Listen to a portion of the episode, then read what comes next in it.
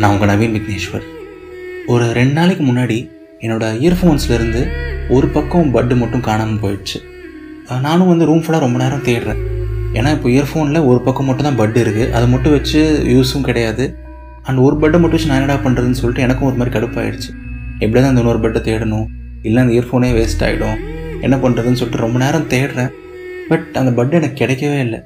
ஐயோ போச்சா? இனிமேல் அந்த பட் இல்லாமல் இயர்ஃபோனே ஒழுங்காக கேட்க முடியாதா அப்படின்னு சொல்லிட்டு ஒரு மாதிரி ஃபீல் ஆகிடுச்சு அண்ட் நான் கொஞ்ச நேரத்தில் அதை மறந்துட்டு நான் பாட்டுக்கு என் ஆஃபீஸ் ஒர்க் பார்க்க ஆரம்பிச்சிட்டேன். ஒர்க் பண்ண ஆரம்பிச்ச அப்புறம் ஒரு கொஞ்ச நேரம் கழித்து பார்த்தா என் காலில் ஏதோ ஒரு விஷயம் படுது.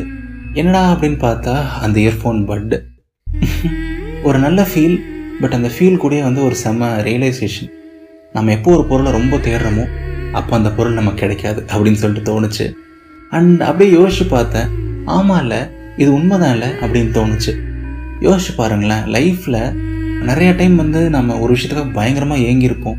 ஒரு விஷயத்துக்காக பயங்கரமாக உழைச்சிருப்போம். ஒரு சில விஷயங்களுக்கெல்லாம் அவ்வளோ மெனக்கெட்டிருப்போம். இது எப்படியாவது நமக்கு கிடைச்சிடாதா இந்த விஷயம் நமக்கு எப்படியாவது அமைஞ்சிடாதா எப்படியாவது நம்ம அங்கே போயிட மாட்டோமா? எப்படியாவது அந்த இடத்துக்கு நம்ம போயிட மாட்டோம்னு சொல்லிட்டு அவ்வளோ உழைச்சிருப்போம் அவ்வளோ கனவு கண்டிருப்போம்.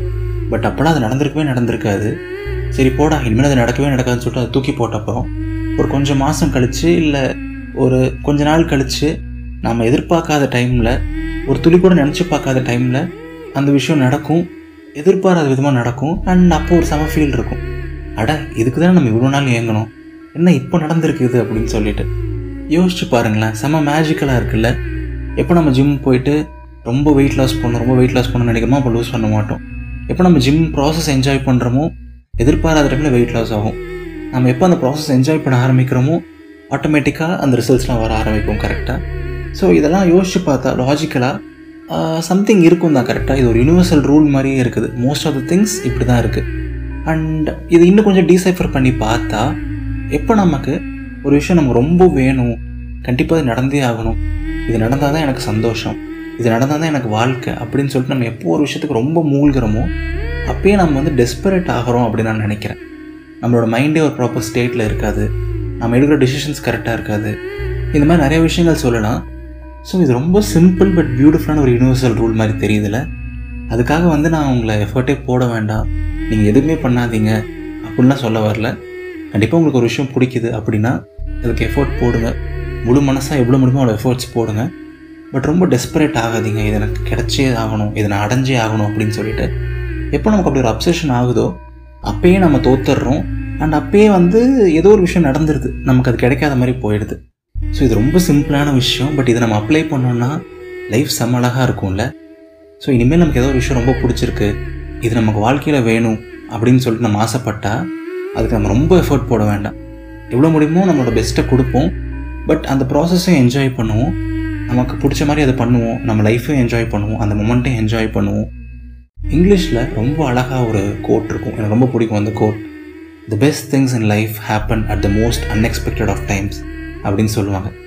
வாழ்க்கையில் ரொம்ப அற்புதமான தருணங்கள் ரொம்ப ரொம்ப அழகான தருணங்கள்லாம் வந்து நம்ம எப்போ சுத்தமாக எதிர்பார்க்கலையோ அப்போ தான் நடக்கும் அப்படின்னு சொல்லுவாங்க. ஸோ நம்ம வாழ்க்கைக்கிட்டேருந்து ஓவராக எதிர்பார்க்க வேண்டாம். யார்கிட்டேருந்து ஓவராக எதிர்பார்க்க வேண்டாம். நம்மளால் முடிஞ்ச பெஸ்ட்டை கொடுப்போம். நம்ம பாட்டுக்கு ஹாப்பியாக ஜாலியாக இருப்போம். கண்டிப்பாக நம்ம எதிர்பாராத டைமில் நம்ம ஆசைப்பட்ட விஷயம் அவ்வளோ அழகாக அவ்வளோ இனிமையாக நடக்கும்.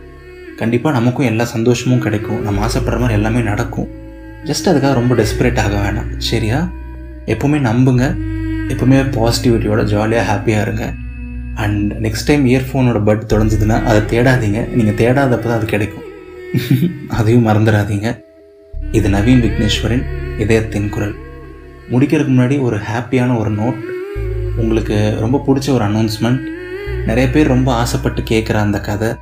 அடுத்த வாரம் என்னோடய ரெண்டாவது கதை வந்துடும் ரெண்டாவது கதையோட ஃபஸ்ட் எபிசோடு வந்துடும் அதுக்கு ஒரு சின்ன டீசர் கூட பிளான் பண்ணிகிட்ருக்கேன் அது கூட இந்த மிட் வீக்கில் வந்துடும் மோஸ்ட்லி ஸோ சூர்யா கண்மணிக்கு எவ்வளோ சப்போர்ட் கொடுத்தீங்களோ அதே அன்பு அண்ட் சப்போர்ட் இதுக்கும் கொடுங்க.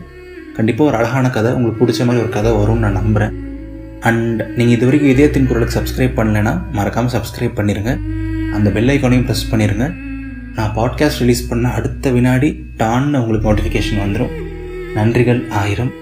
அடுத்த வாரம் ஒரு சம கதையோடு சந்திக்கிறேன்.